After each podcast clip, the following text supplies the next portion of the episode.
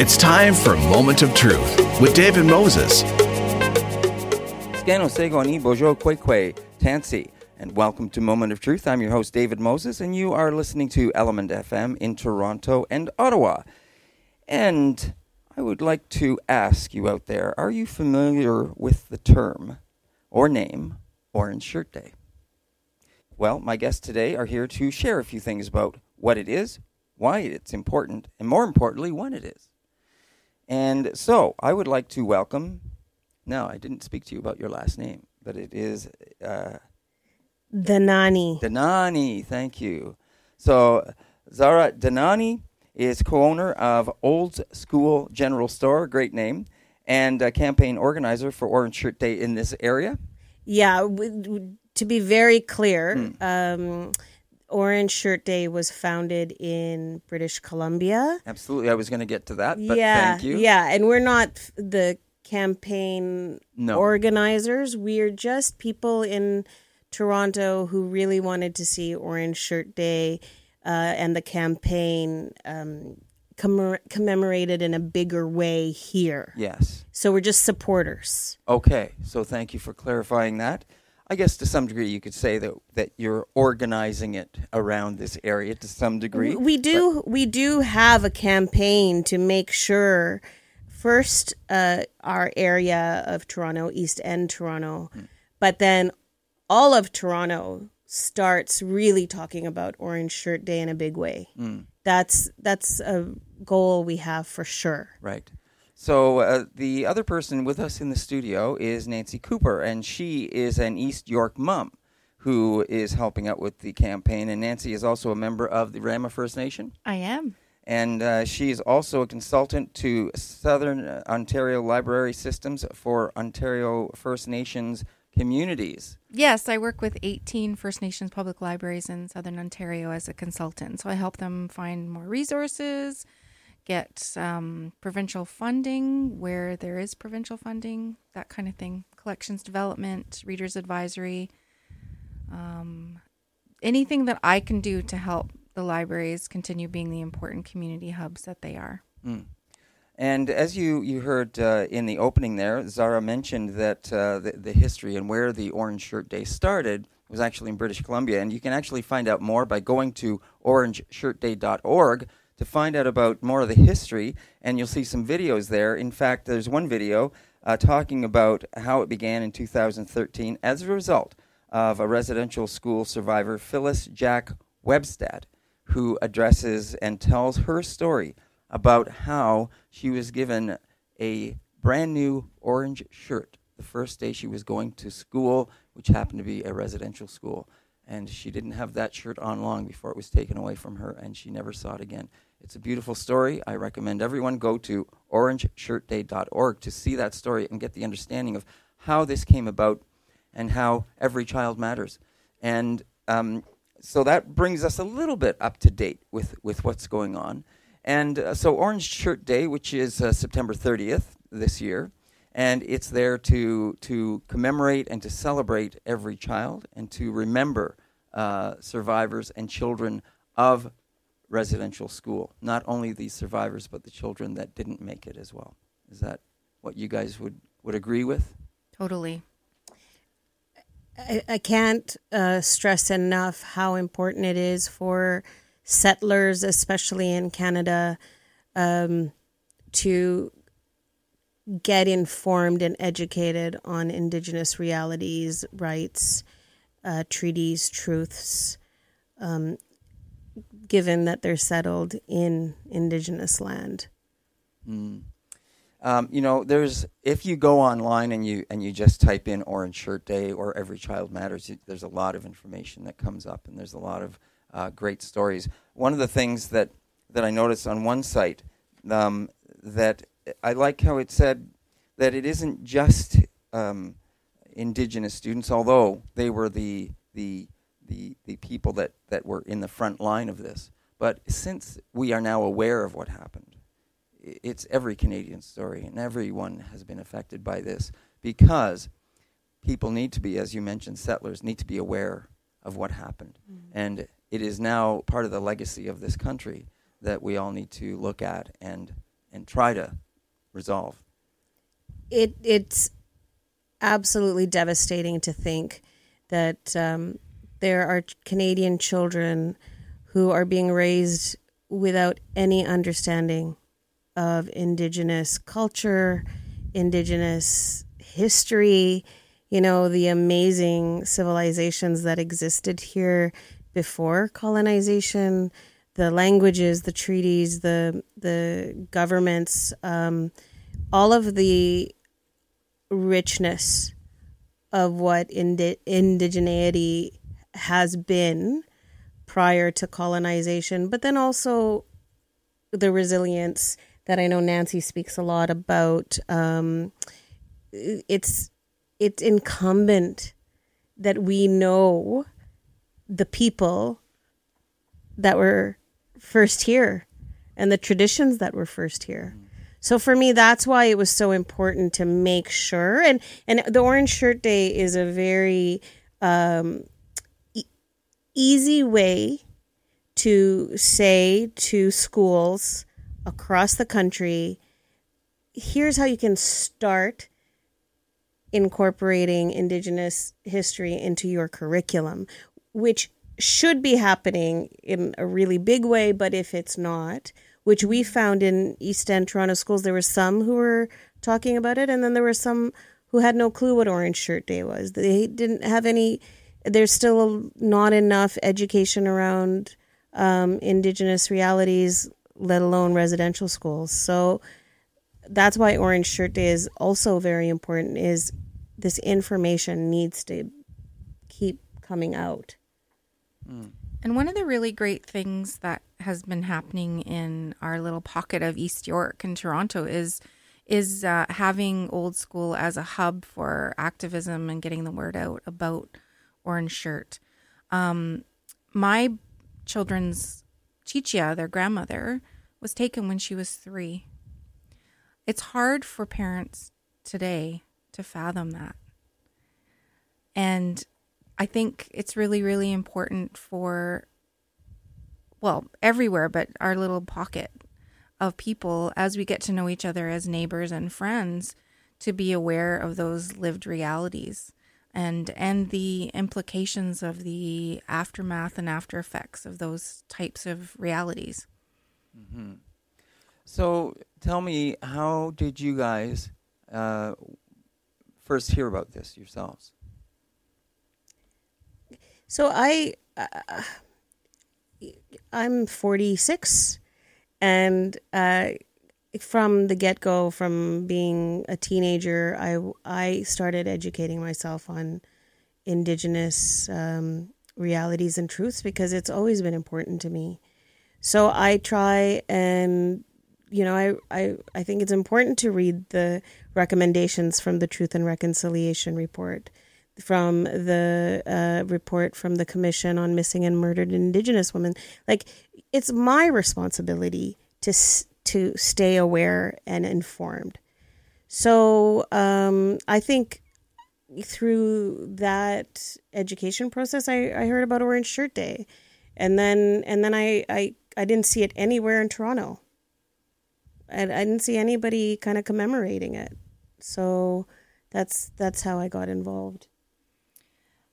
It wasn't that long ago where I first learned about it. Um, and after inquiring at my kids' school, saw that there was maybe one or two teachers who were talking about it.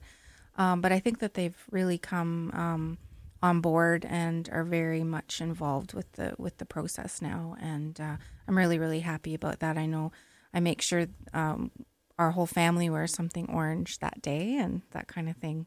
Uh, and we talk about it, and we, you know, I post about it on Twitter and Facebook and that kind of thing. Now, uh, the support that happens and the, the Orange Shirt Days themselves, there's, if you go online, you'll see there's numerous ones for sale. Uh, different parts of the country have different things going on. Um, the one that is available around here that I noticed online is, is quite an interesting looking shirt. Uh, I guess you guys have seen it. Do you have them? Do you have? uh, do you know which one I'm referring to? Well, uh, there's several. There's the one that comes directly from uh, the Orange Shirt Day organization.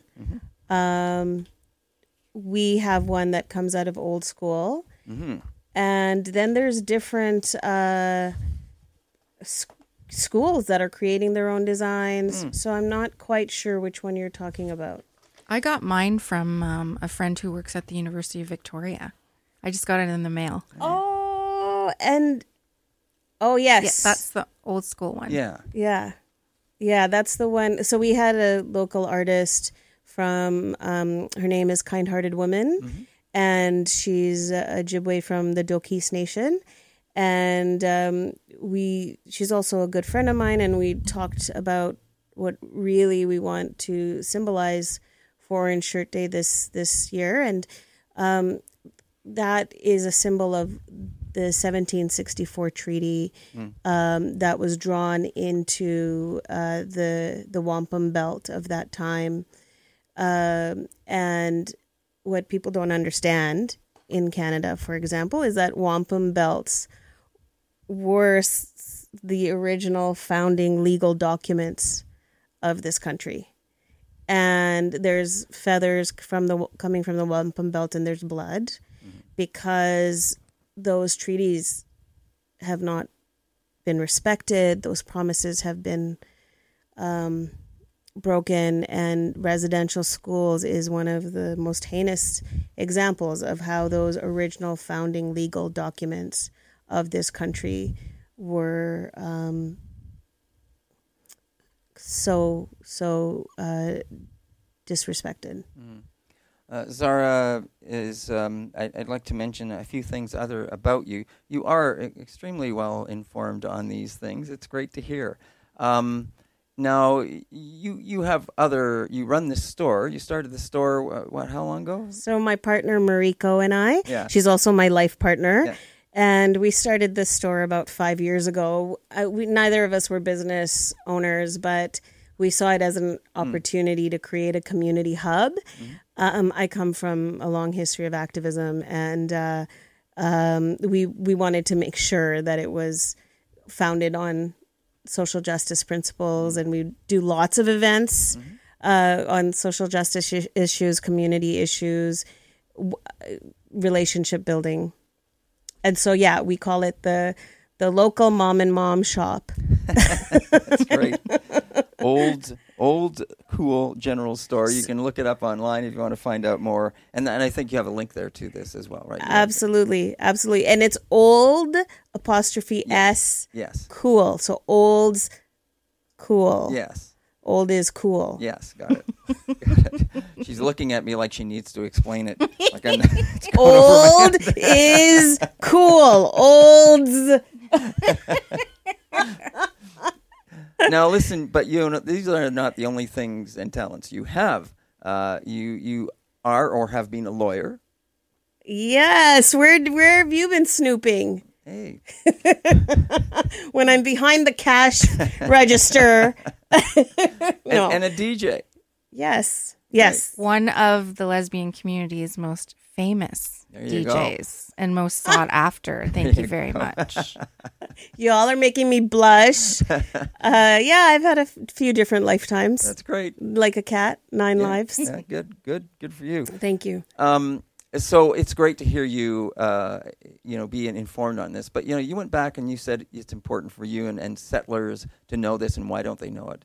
Uh, but you yourself, I believe, came from Tanzania. Absolutely. I th- th- this is where I keep talking about responsibility because you know, I was born in East Africa, came to Canada 43 years ago, and I see it as my responsibility as a good Canadian to uh, understand and um, support and uh, work towards reconciliation. And that is one of the most important things I think we as settlers in Canada can do.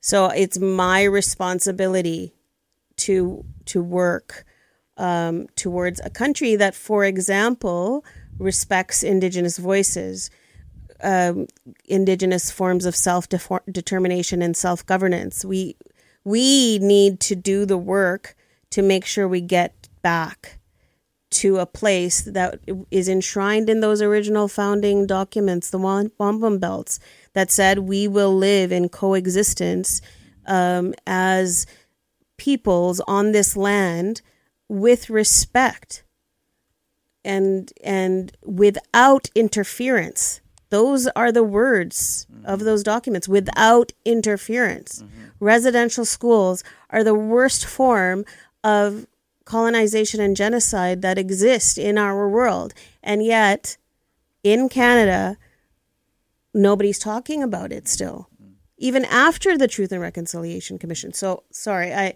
as a settler, it's my responsibility to do this work. Thank you for sharing that. Um, that's the voice of Zahra Dhanani, and she is the uh, co-owner of Old Cool General Store in Toronto. Now, uh, and, and Nancy is here with her, Nancy Cooper. And um, she's uh, from the Rama First Nation, but she's also a consultant to the South Ontario Library System on First Nations communities. And they're here to talk about Orange Shirt Day.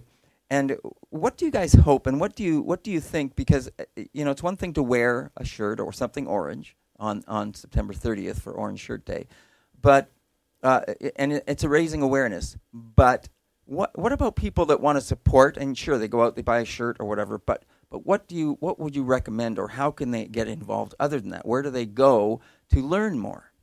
Maybe even on that day, there must be events and things that are happening. I think that there are quite a few events. Uh, if you do go to the old school um, Facebook page, you'll find a, a list of resources that uh, we've compiled for people who want more information uh, not only about residential schools, but just about Indigenous realities in general.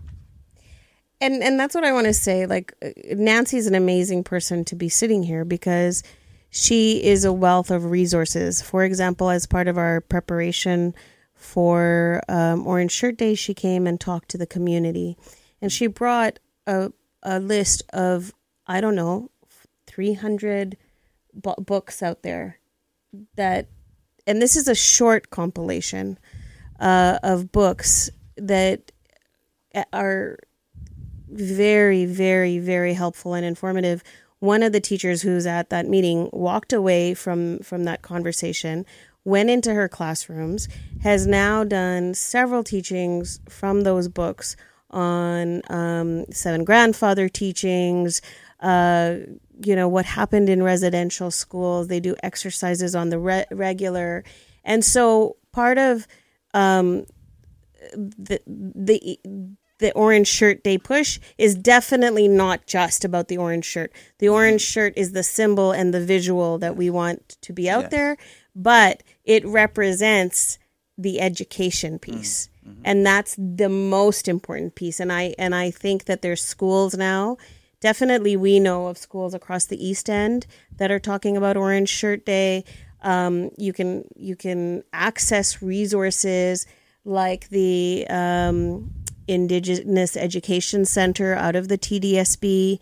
You can access, for example, Nancy's um, uh, resources uh, as the as the consultant, the First Nations consultant to Southern Ontario Libraries. Um, please use Orange Shirt Day first and foremost as an opportunity to learn and to share the information. And yeah, tons of events. People are doing all kinds of things. We're having Elder uh, Blue Winter come, and she's going to do a teaching and a very small uh, ceremony. And we're going to take a big picture of everyone in orange shirts and send it off to Phyllis, the founder. And and I think we should really mention that um, there's events across the country mm-hmm. now. It's growing. Yes, and thank you. I was going to mention that as well. Yeah. So, so, and you're absolutely correct. But for people, as we said, it is across the country. There are events going on. If you go to Orange Shirt Day online, you can find out more by going there and clicking on that. And uh, just to name a few, for instance, in Ontario, Grand Bend has one. There's one in Waterloo. There's one here in Toronto, as mentioned. Uh, Fairlawn Avenue United Church at 28 uh, Fairlawn Avenue. He's going to have something on the 29th, actually. And uh, then there is other things, as I mentioned, Waterloo, Ottawa. Ottawa has something going on, 24 Clarence Street, and that is September 30th. and it starts at uh, around noon. And uh, you can find out more as you go and click on Ontario, and you'll get a list of all these things. So uh, it's great to see all these events happening, and in and around not only Ontario, but of course in uh, across the country as well. Um, so, is this the first year you guys have sort of taken it on to do something with this, or i were you do something pre- previously as well? Uh, no, we've been uh, slowly uh, ramping up for the last four years the campaign, and um, and it, this year though we had an amazing committee of uh, local, um, incredible people who were teachers, uh, librarians um, moms who are teachers and librarians, uh, lots of different community members in the East End who who got on board and and really have spread the word around. Our our like I said, like we said, Nancy helped with the the resource list, and um and we we don't see this as um an end. You know, this is just the beginning of of spreading the word and, and we hope it grows. We really, really hope Orange Shirt Day becomes commemorated nationally uh, in a really big way. You also mentioned education, that the, the orange shirt is just the symbol for this to raise the awareness, but people need to be educated. You also talked about how, how some uh, school teachers have taken that initiative from some of the books that Nancy presented and talked about and are, are working with that material to start educating their students. It really needs to be in, integrated into the school system as it hasn't been for uh, you know forever. Uh, people not learning about uh, what we see have seen with any important um, cause. I think is that it takes champions. Mm. So for every school that is talking about it, there's a, a, a champion inside that school. So, um, you know, we have teachers that we know of that are doing amazing jobs in their schools of making sure Orange Shirt Day is commemorated. And we we hope more champions rise to the surface because it's it's really quite easy to do. You go even if you just go to orangeshirtday.org, there's curriculum mm. for all the different age ranges right there. There's uh, exercises and examples of all the different things you can do. Yeah, just click and you, you know, you translate. I mean, of course, you have to come to it with that level of respect of and sensitivity. Yep. Yep. But any teacher across Canada has that has access to a computer. That's one thing. Can go on to the orangeshirtday.org website, for example, and just do what they said tell you to do and use their resources. Mm. There's free videos, there's books you can get out of libraries. There's all kinds of things that there's no reason mm. why people should not be commemorating Orange Shirt Day. Uh, I'd like to add one more thing, and that is that anyone that is going to access those materials, let's not forget, we're not talking about uh, indigenous people that are no longer here. This isn't about this isn't about pa- it's about past history. But remember, Indigenous people are living here now, and it, what you should do, besides accessing the material, is access those Indigenous people within your community to find out uh, if you can get more expert information. It's a great way to open the door to learn, but to bring these people in, to get them involved, so that they can give you firsthand knowledge, experience, and information uh, to deal because, let's face it, and maybe a lot of people don't know this either, uh, there is not just one indigenous nation. there are what? not just one indigenous voice. What? there are many languages. There are many nations across Canada, and and depending on where you are, uh, you will be dealing with a different nation in that area. So you need to find those things out as well. Nancy, you have anything to add? Um, well, I was just going to put a plug in for um, goodminds.com. Mm. It's a, a one stop amazing resource for books based on. Jeff Thomas, yeah. Yeah. Um, Jeff Burnham. Burnham, is the uh, is the owner, and um, if you want great Indigenous books, you just go to goodminds.com. One of the really great partnerships that I have with uh, Jeff is our partnership with First Nation Communities Read, and it's an um, a national book award for Indigenous literature, and he carries all of our nominated titles. This year, our selected titles are Dr. Cindy Baskin's Spirit Bear, which is about residential schools mm. and um, reconciliation. And our other selected title is Tilly and the Crazy Eights by Monique Gray Smith. And it touches on some residential school um, issues as well. So both of those books are available through goodminds.com. So, you know, often I'll hear teachers say, I don't know where to go. I don't know where to start. Goodminds.com. Just mm. go there. Yep. It's, it's a good, you're absolutely correct. And thanks for correcting me. Jeff Burnham is right. I know so many Jeffs from Six Nations.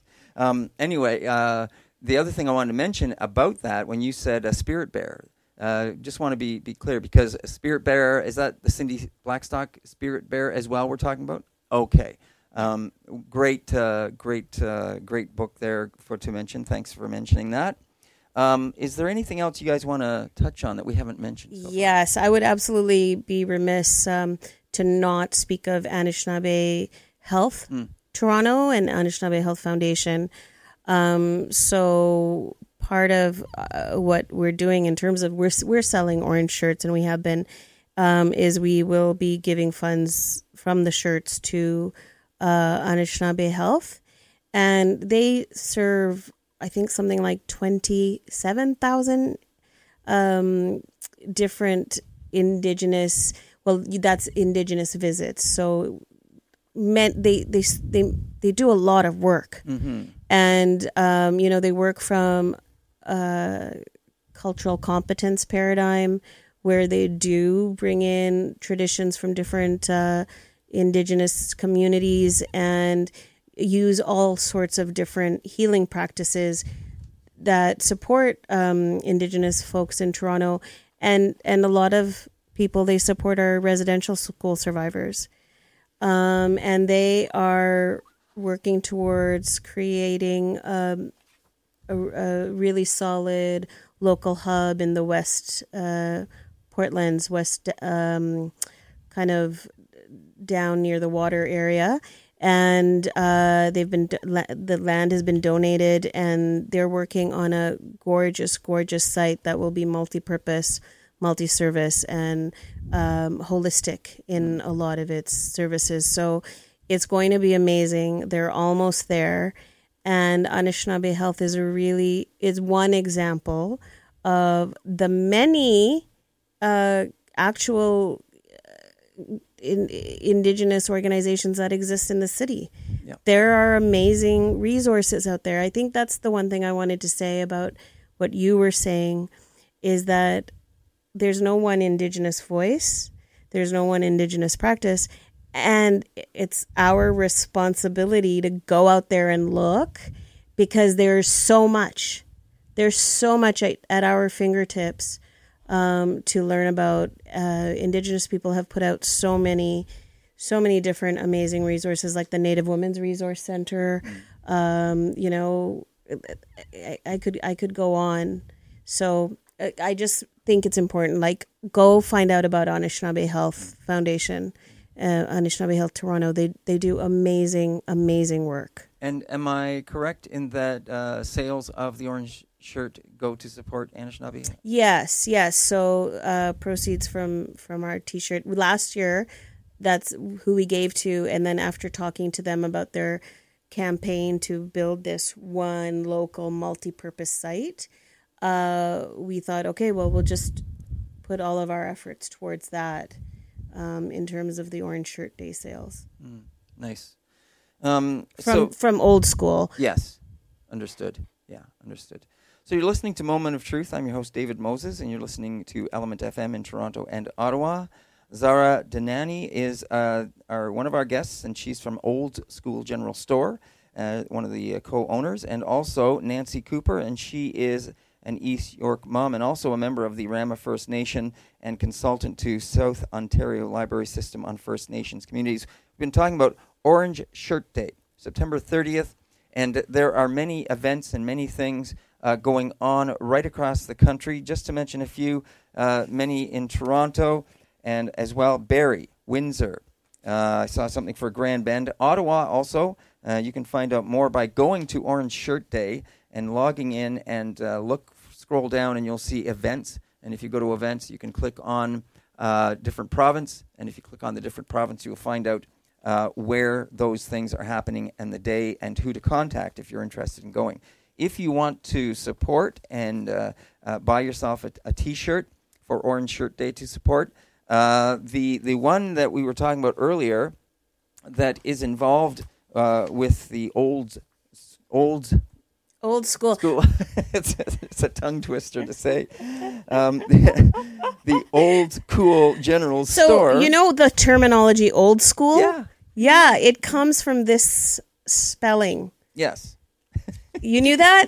Because rappers in Brooklyn used to sample beats from jazz and they would say, old is cool, old is cool, old is cool, old school, old school. And then they would say it so fast it turned into old school.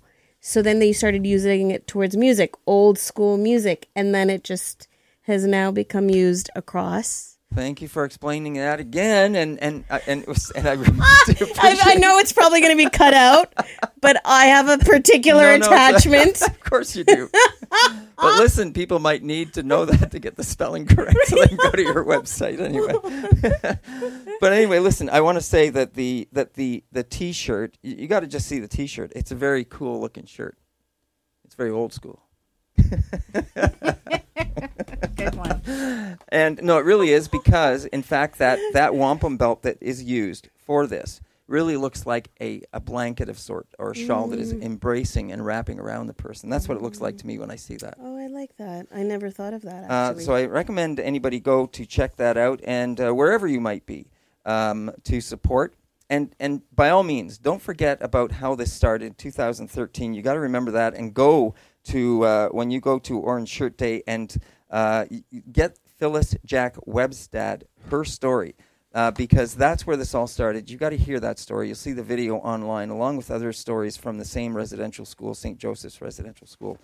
Uh, guys, we're running out of time. Just wondering if you want to have any last words you'd like to mention.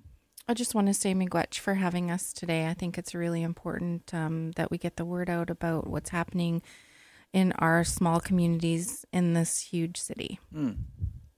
I don't think I've said it, but I think as settlers, it's our responsibility No, to educate ourselves. Thank you for reiterating that. Thank you also for having us and and spreading the good word. It's been our pleasure to have you here on the show. You've been listening to the voices of Zahra Dhanani. Am I saying that correctly? Perfect. and also uh, Nancy Cooper. They were my guests here on Moment of Truth. I want to thank them for coming in and sharing about Orange Shirt Day, September 30th, 2019. Amazing. Thank you for your program. Nyawa, Such an impor- important service. Thank you. Miigwech and Wanishi. And uh, we're going to be right back after a break, so don't go away on ELMNT FM and Moment of Truth. And welcome back to Moment of Truth. I'm your host, David Moses. You are listening to ELMNT FM in Toronto and Ottawa. I would like to welcome our next guests to the program. And I have two of the members of what is known as the Afro Métis uh, Project. And they are George Elliott Clarke and Shelley Hamilton. Now, first of all, let me tell you something about them.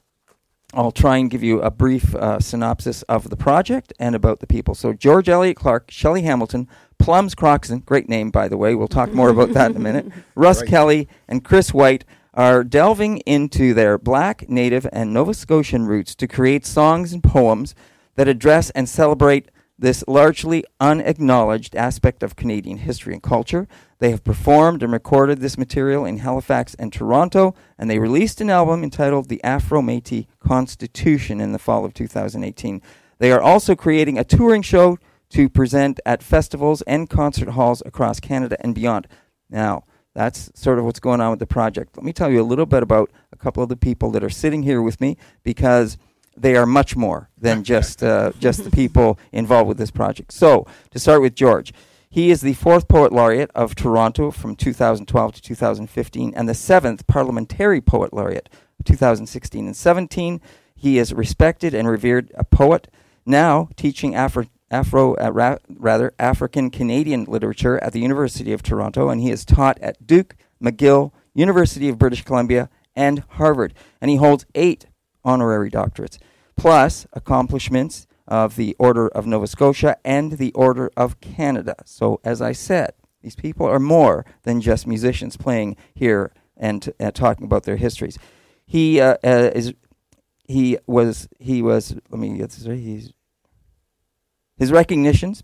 His recognitions include the Pierre Elliott Trudeau Fellows Prize, the Governor General's Award for Poetry, and the Premier. Premier. How do we say Premier that? Poesis.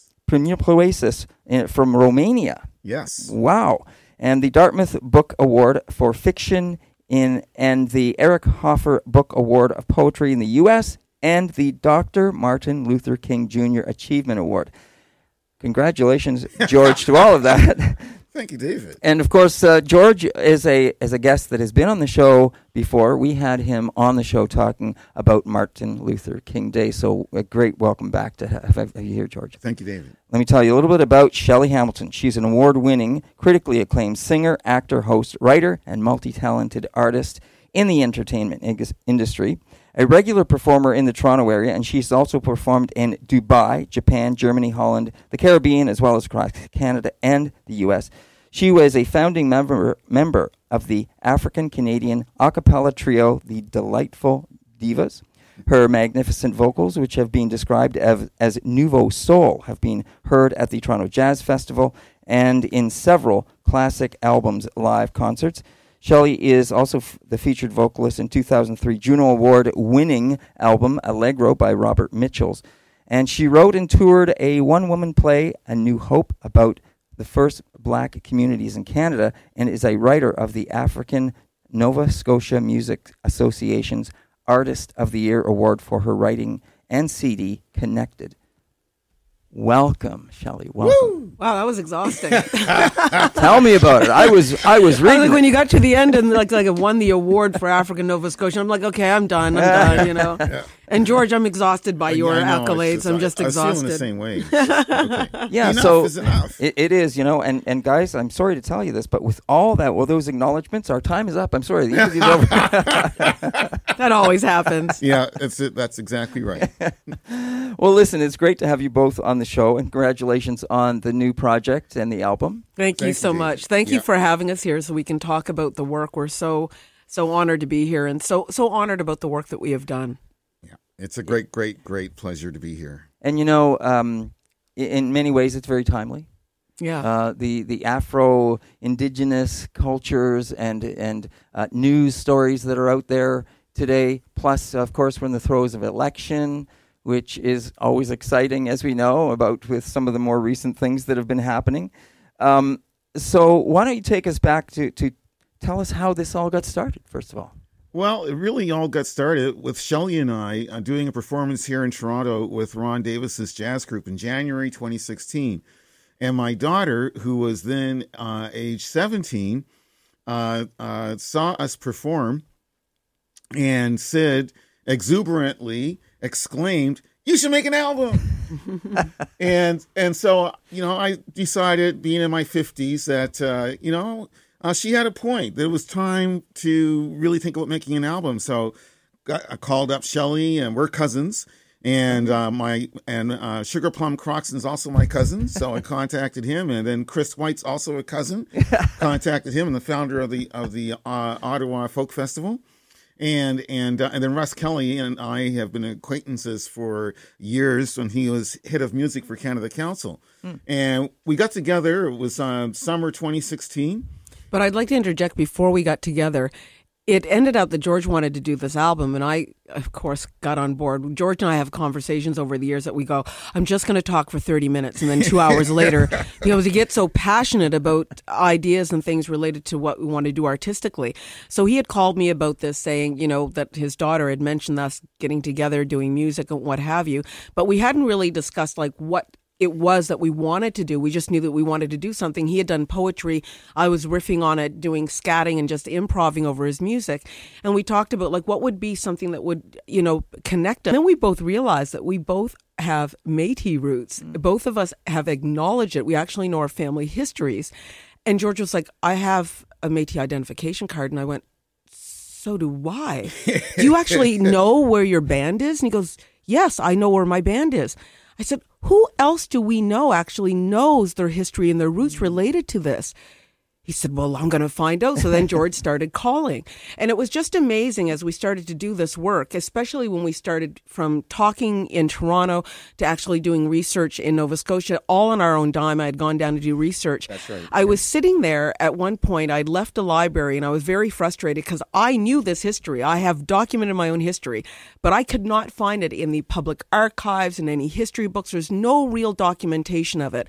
I tried to find two documentary people that knew the history at the archives. They couldn't find anything except one piece of paper that showed a marriage uh, through. Um, uh, oh, it was through some sort of documentation. I'll remember. Oh, it the was census. a census. Mm. It was a census. They were able to find a marriage that was legitimate. And then afterwards, when I left the public archives, they said, You're looking for a needle in a haystack. they said, Because we know of this history, but we don't have a lot of documentation on it. And then it was meeting women down on the waterfront that same day when I was walking down, leaving the public archives.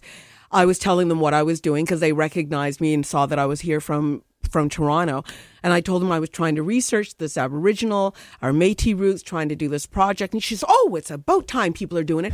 I got roots down in Digby way, and then the other lady was telling me about her grandmother and what she knew about it. And then the the thing that both of them said was, "Oh, we all know about our roots. You just don't see a lot of people talking about it. We all know about it, but it, it ain't in the books." Exactly. So it's just this passive acknowledgement of, "Oh yeah, we all know about it, but it's just not taught, and no one ever tells you about it unless you ask us." Mm. So I thought we've got to do a little bit more than that. If there's so many of us that understand the richness of our history, and I've done so more, so much work related to Canada in history from a Nova Scotian perspective as an artist for years, and I've always done it from the premise of the more Canadians as a whole understand and acknowledge the richness of our history, we can see our similarities versus our differences. That is what I want people to see. I do not want this project, and all of us, when we went into the project, it was a project for us to acknowledge, celebrate, and unify us more as Canadians, and acknowledge the travesty of this not being recognized, but doing it in joy doing it with music, doing it by telling the stories, doing it by informing people. Having someone as brilliant as George uh, on board has been absolutely wonderful because not only is he an incredible historian of this history, he also can speak and represent it with such light and such authenticity that is honest and true. There's no animosity about it. There's it's everything about like, hey, if you're uncomfortable with the fact that we're acknowledging our history, you should be uncomfortable because I was uncomfortable that you didn't know about it. So let's right. get a little more comfortable about what we don't know. If you don't like the terms, if you don't like us acknowledging it, let's talk about that. That's what makes it so brilliant at this time. You're absolutely right, David. It is so timely to be doing this work. So I just want to be able to jump in and say uh, that I think you've answered all my questions. well, but but it also answered a question though about how you know it was all sort of East Coast sort of well, centric, and now I understand because of the relationships there to, I, to I a great just, degree. I just want to elaborate on this whole thing about authenticity because you see, when we got together in the summer, and in fact, it was at Shelley's place uh, here in Toronto. Uh, we got together. Chris came down from Ottawa and and Plums wasn't with us at that point, but we'd been communicating back and forth over email and phone calls and so on. But um, the rest of us got together at Shelley's uh, summer of, of 2016, and we were talking about what kind of album we would do, and that's when we all realized that all of us have connections to uh, indigeneity, that we are all Métis, and and Plums has really been living that identity uh, fully for the last three decades. I'm crying out loud. And I think for the rest of us, was sort of like, you know, it's always been there in our family history. Um, some of us got our, our our band cards and and and so on, uh, but no, not really in the black community nor in indigenous communities, not even in Métis communities have people really want to talk about these connections. Mm. And you know, I'm proud to be black, but I'm also proud to be Métis. And I'm really, and I think that we see this project as being a way to, to recognize the wholeness of who we are. Not half this or half that, or quarter this or quarter that, or third this or third that, but we're 100% human, 100% people. And, but our 100% also involves indigeneity. And that we want to recognize that. And the other important thing about this project, I, I got to say this, is that when I, when we were thinking about it, and I was thinking about it and thinking about plums and thinking about, I mean, Chris is, is big in folk music. Plums can play and sing practically everything. Uh, Shelley, of course, has a has a uh, huge background in R and B and soul, but also country. Mm-hmm. And and uh, and then I, as a poet, I've worked a lot with different musicians, and I know from my knowledge of my family, uh, and extended family, that that so many. I'm not going to include myself here, but Shelley and Chris and Plums and and Russ is not a relative, but uh, a great uh, uh, writer of pop songs, performer of, of pop style tunes, and so on. I just knew that the talent was there. I, I just knew that we that I'm not going to tell it myself.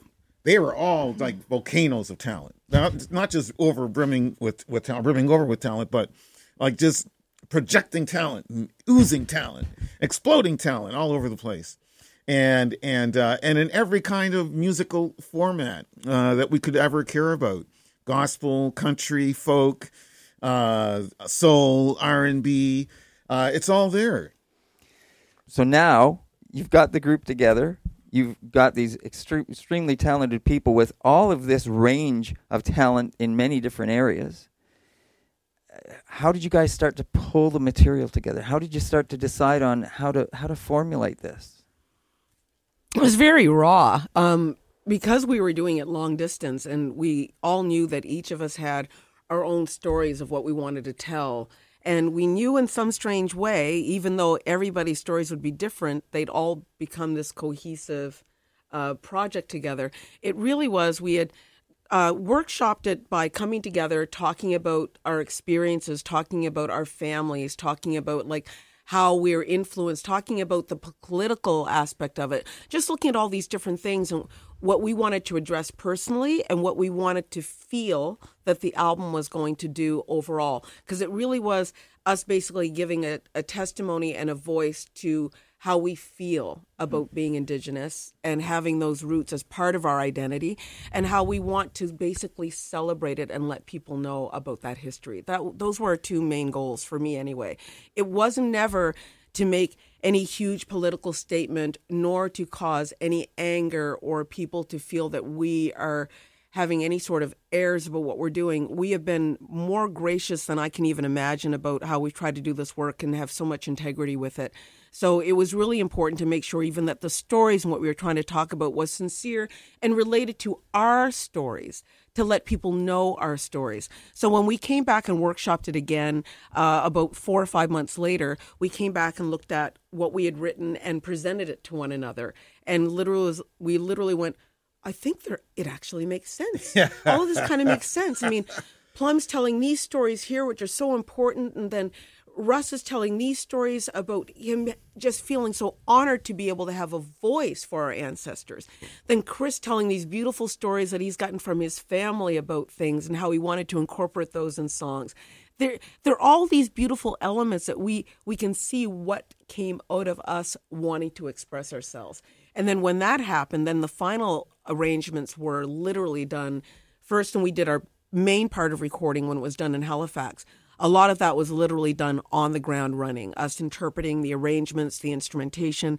A lot of that was just very organic. Um, one of the pieces, for example, uh, Skin, there was initially instrumentation, and then I felt like there shouldn't be any instrumentation. It needs to be the bodies singing, it needs to be the people giving the instrument, giving the voice, letting them feel their skin, letting them feel their identity. So the more raw that was, the more I wanted people to feel what it felt like to feel that raw, to feel that much of your skin is part of who you are, but it really isn't, you know. Um, some of the other pieces, did you want that thing in there? No, we don't. Do we want more raw voices? Yes, we do. The thing I like about it is there is a sincere rawness to the album because people literally did come together and say, I want to be a part of this. How can I add to what you're creating? This feels so in the moment. This feels like it's so timely. It's so now. I love hearing some of those moments on the album where you can hear George's sincerity when he's singing Pass Me Not because it's not meant to be a brilliant singer. It's meant to be a person who changed the lyrics in the context of how he feels about when he leaves this mortal coil, of what he wants to say. And it's beautiful and it's rough and it's raw and it's what it is. So one of the great uh, attractions of this project for me uh, was simply to be able to uh, uh, bring together these diverse talents uh, to represent again the wholeness of our cultural experience and the wholeness of our of our history and to generate pieces. The other thing this goes along with the idea of the rawness and the authenticity and so on. Um, one of the one of the things that I was really big on was originality that everything had to be an original uh, contribution or original songs, but based on on our experiences, based on our history, based on our culture, and it was also uh, we also decided as a group to be open to everybody, open to everybody uh, who might want to contribute in some way. So when we were uh, in Halifax recording, we had uh, uh, a, a, woman take part. Uh, Sherry Clark is her is her name, who's an expert on this on the Swedish nyckelharpa. So she brings in the Swedish nyckelharpa, and and then we had uh, uh, folks sitting in uh, Gilbert Day playing drums. Like everybody, you know, one of the great things about this project, and this goes along with what Shelley was saying about joy and and openness and not making you know some kind of like hard political um, uh, statement or assertion or anything, is that we're just saying, hey, you know what? As Shelley shouts out in one of the songs, we're all here. We're all here, everybody. And that's all we're saying is that we're here and and we welcome everybody. Uh, our nation is as is a, is a big heart, uh, and that's our constitution. And and uh, uh, as we as we record it in Halifax, and then work with Ken Whiteley here in in Toronto. um, uh, we just had great acceptance uh, from from people, and and also a lot of recognition from around the country, with people writing to. We have a, a website, afrométis.ca, and people sent in information for us. When people heard about the recording in Halifax, um, we were uh, sent this photograph that we have on the cover, uh, which is from the 1890s, uh, on the cover of the CD from the 1890s, and it's a picture of of uh, uh, Mi'kmaq people, Micmac people, uh, in the front of a of a wigwam somewhere around Elmsdale, Nova Scotia and one of the best things about this photograph, which is from Landon Resources Canada, Landon Resources Canada uh, sent us this photograph. A guy works for them from their archives, is that they're black people and apparently mixed Métis, black Métis people right there, right in the photograph. And so when we saw that, and there are other Métis people contacted us, said, "Oh, this is wonderful. This is terrific that you're doing this." So we've just been on. It's just been a positive vibe. Uh, the only negative is that nobody in terms of funders, cultural institutions, nobody wanted to give us a penny. So that's okay. We went ahead and did it ourselves anyway. okay. What's what can you tell us about the name? Why did you pick the name Constitution? Well, uh, when this project began to come together, I had just become a national poet laureate. Mm. And as part of my project, I paid a lot of attention to the Constitution, to the BNA Act, and uh, and of course the Charter, Rights and Freedoms, and wrote about it and talked about it and so on. So I was really thinking a lot about Constitution, uh, the Constitution, the Constitution of Canada, and all the problems with it. And at the same time, I was thinking, hey, you know, we're also a kind of nation, the Afro Métis nation. And if you're going to be a nation, you got to have a constitution. Mm. So you say you want to have a constitution. uh, so there it is, right? Um, and and um, and I'm hopeful that we'll do another another uh, CD. And and my personal choice for a title, and I hope that everyone else in the group will agree, is Anthem. Mm. So we go from Constitution to Anthem, and if we do mm. a third CD, I'll let somebody else come up with the title. and speaking of Anthem, we do have the song "Oh Canada," but a revised "Oh Canada" on this album. And if you listen to it, I think you'll enjoy George's lyrics much better because if we could redo "O Canada's lyrics, we would use George's lyrics. I'm just saying. All right, Shelley. and well, now, and, and I'm glad you mentioned the diversity of the tracks uh, as well, in, in terms of how you guys came together and pulled this all together. Not only from the diversity of your own personal talents that you bring together and your histories that way, but just as you mentioned, "Oh Canada," uh, you know the, the the one I was I was drawn to that I really liked was B- Bannock and Beans as Oh, well. yeah. That's a fun song. Uh, Sugar Plum Croxon. yeah, yeah. In the house. Yep. Uh, now, uh, Shelley, uh, "Murdered and Missing Women." You you you d- deliberately mentioned that song, and uh, and of course that is a very very serious issue in Canada as well. Yeah, absolutely. When we did this piece, uh, George's words were just so poignant. And this was one of the most raw pieces that we did in the studio. When George started to speak, I knew all it needed was to just pe- for people to hear the hauntingness of the words and to understand that there has been a genocide in Canada that has not been acknowledged. And for mm-hmm. us as a unit and as a group to be able to do a piece this powerful for the acknowledgement of it. When we first did that piece, there wasn't a pin that could have dropped in that room. It was it was breathtaking. And then I remember hearing one woman's breath go. Ah! It needed to hit people, and I think when people hear the significance and the words and the power of this song, they will understand that there is acknowledgement in this album also for those that did not have a voice, for those who have not been recognized. uh, it's just it's just uh, such a, an incredibly important uh, and and globally vital uh, uh, tragedy to underline and to speak to as strongly and as powerfully as possible. And and so for me, that was one of the pieces that I had to do, that we had to do, that had to be here. And when we perform these pieces live, it's it's just been great. It's just been absolutely wonderful because we have the lighter pieces, we have the informative pieces, and and then we we have the thoughtful uh, and and uh, uh, and stormy pieces and bluesy pieces and, and so on. I, I was uh, in Charlottetown recently and had the uh, uh, a great occasion to be able to play a couple tracks, including a one plus one is two, which has Shelley and Plums together on that ballot, and people got up and started dancing. Aww. Oh yeah! so we got you. We even got stuff you can dance to on this on this record. And- But of course, we also have those those pieces that are meant uh, to make you s- sit down and think, and maybe even maybe even get a little bit tearful. Yeah, it's, it's a me- it's a meaty album. There's 18 tracks on it, so there's a lot of stories to be told here. And and it gets into the history, like you said. You know, you've got the, the 1871 census that uh, a couple of those in here, um, but uh, there's other ones that are lighter as well. Um, and it's uh, I wish you all the best with this. It's you know, congratulations on pulling this all together. It's- Thank you. David, wow! Thank you so much. Thank you, ELMNT FM. Yes, thank you so much for having us here and allowing us to speak. And we hope that you can l- come and listen to the album. It's downloadable everywhere and anywhere. You can listen to it, you can stream it, you can Spotify it or Deezer it or YouTube Music it or whatever you'd like to do. Just look for the Afro Métis Nation Constitution. Afro Métis Nation in the house. Boy, you guys make my job real easy. I know, I know. We're just so happy to be here.